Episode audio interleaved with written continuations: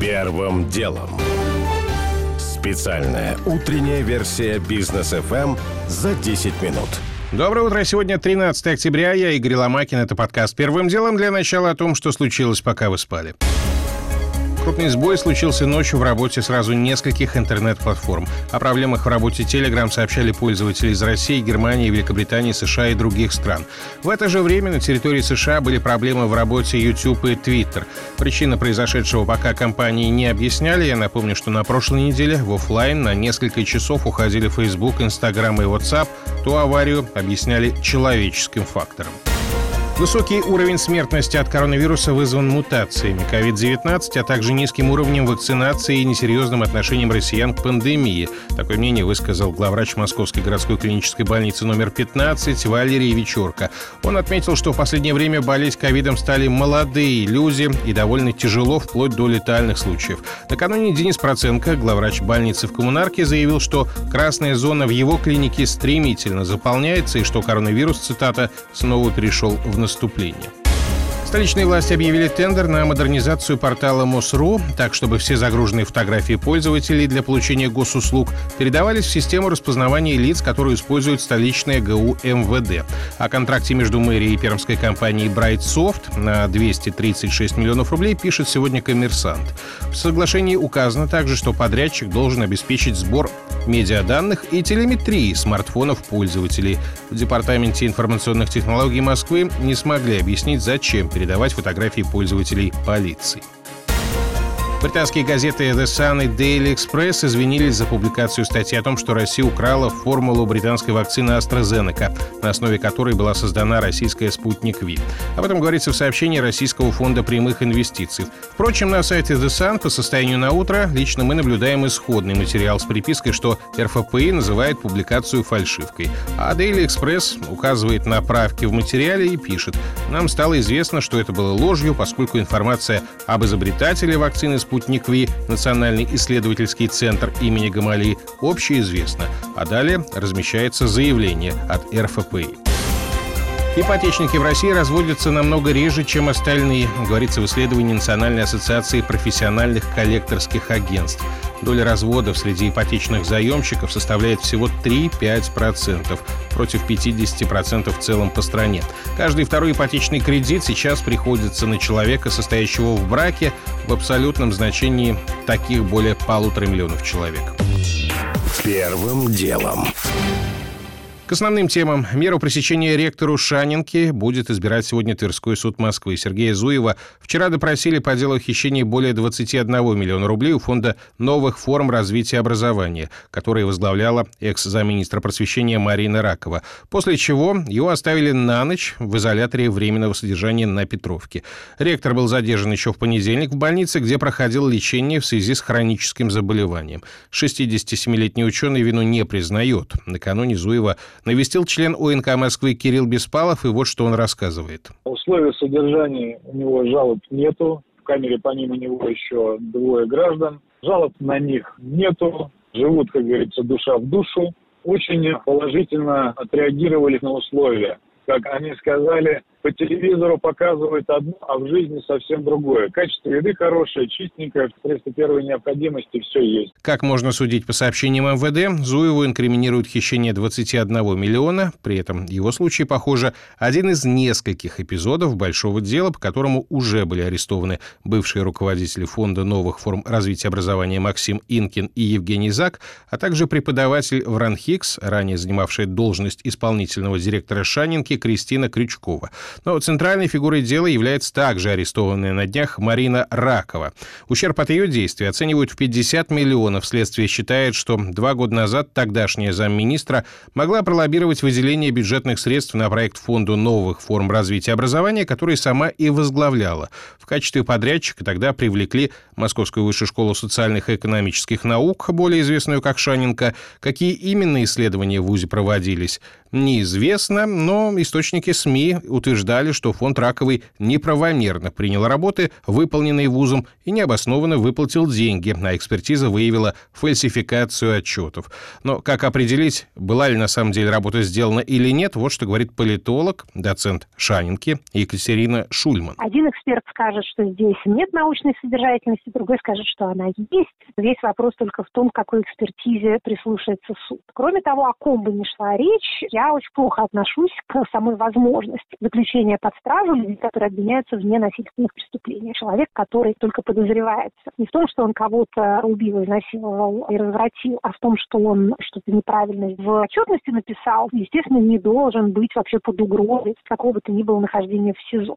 Заметим, что многие эксперты, связанные с Шанинкой, отказались комментировать задержание Зуева. Как будет после задержания ректора складываться судьба самого частного российско-британского вуза, теперь вопрос. Тем более, что в конце прошлого десятилетия учебное заведение на год было лишено аккредитации. У Рособорнадзора тогда были претензии к организации практики студентов и к материально-техническому оснащению. Первым делом. Жертвами ковида в России вчера стали 973 человека. Это новый антирекорд. По заражениям страна тоже близка к максимальным показателям. Регионы пытаются сбить четвертую волну и вводят меры каждый в меру своего представления. О том, что правильно, 38 областей республики уже объявили в той или иной степени обязательную вакцинацию для работников ряда сфер. Другие регионы вводят QR-коды для допуска на культурные и спортивные мероприятия.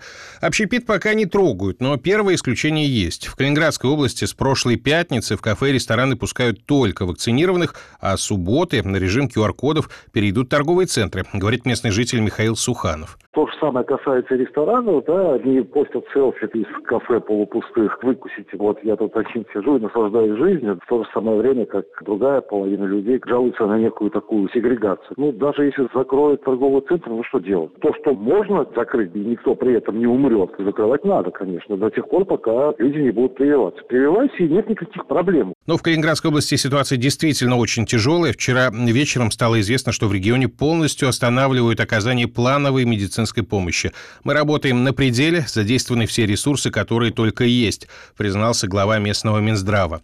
Московские власти на этом фоне пока демонстрируют спокойствие. Столица ограничивалась масочным режимом и запретом на массовые мероприятия. Обещали, правда, усилить проверки в ночных заведениях, барах и клубах. Термометрия, рассадка, ношение масок в зале и почему-то на танцполе. Последние требования вводят в ступор, признается владелец и бренд-шеф гастрорюмочных 6Ю6 Игорь Писарский. Никакой логики в этом нету. Понятно, что в масках танцевать невозможно, и лишь при большом желании это можно делать. Ну, наверное, у кого-то такое желание будет. Я просто готов повиноваться законам, сколь бы бессмысленными они не были. РБК сообщает, что сегодня руководитель Департамента торговли и услуг Москвы Алексей Немирюк проведет совещание с представителями столичных ночных заведений и будет обсуждать несоблюдение ими антиковидных требований. Немирюк сказал, цитата, «Бизнес себя совершенно некорректно ведет. Мы раньше жестко не наказывали, но значит будем действовать жестче, в том числе закрывать на 90 суток. При этом некий источник РБК, близкий к мэрии, утверждает, что власти города обсуждают вопрос о возвращении QR-пропусков для прохода в заведение.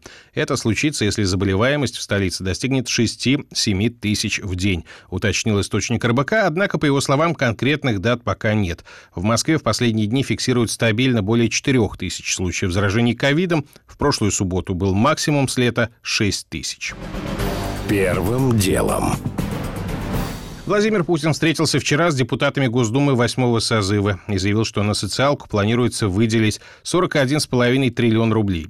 В проекте бюджета, который рассмотрит новая Дума, президент выделил три ключевых приоритета – социальная политика, экономическое развитие и здравоохранение. И заметил, что на социалку пойдут не только деньги из бюджета, но и из внебюджетных фондов. На здравоохранение из фонда обязательного медстрахования, на пенсионеров из пенсионного фонда. Тогда цифры будут лучше, но все равно хотелось бы большего, замечает Георгий Бофт. Проект бюджета на три года обращает на себя внимание перекосом в пользу накопления государством финансовых резервов и профицита, что потребует в том числе ужимания именно бюджетных расходов на социальную сферу. Зато такая подушка безопасности гарантирует относительно спокойное прохождение проблемных периодов, которых в непростых внешнеполитических условиях можно ждать чуть ли не в любой момент.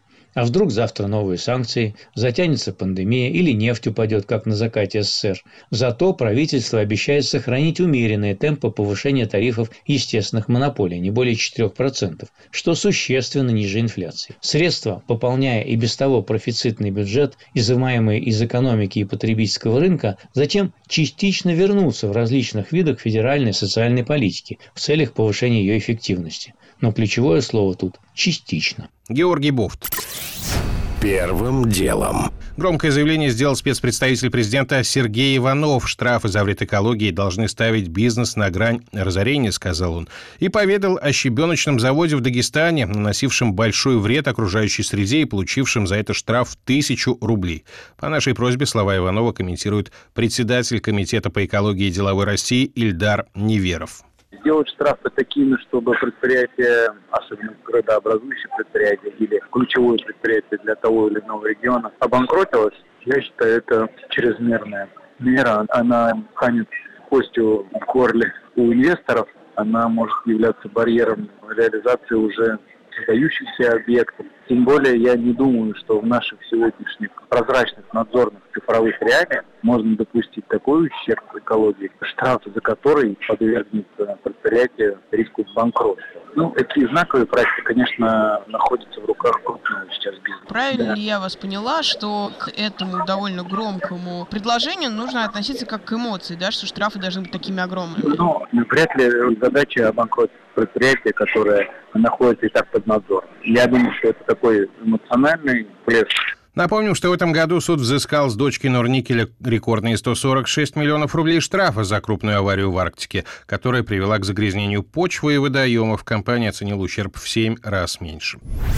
Первым делом. Уже не успеваю рассказать подробно о том, как подмосковный фермер решил оформить федеральную субсидию, но оказалось, что траты на оформление всех документов в 7 раз больше, чем, собственно, грант от государства.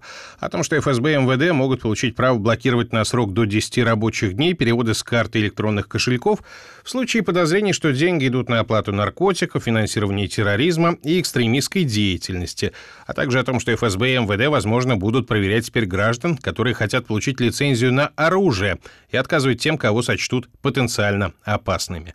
У меня пока все. Это был Игорь Ломакин и подкаст «Первым делом». Кому мало, переходите в бродкаст. Первым делом. Специальная утренняя версия бизнес FM за 10 минут.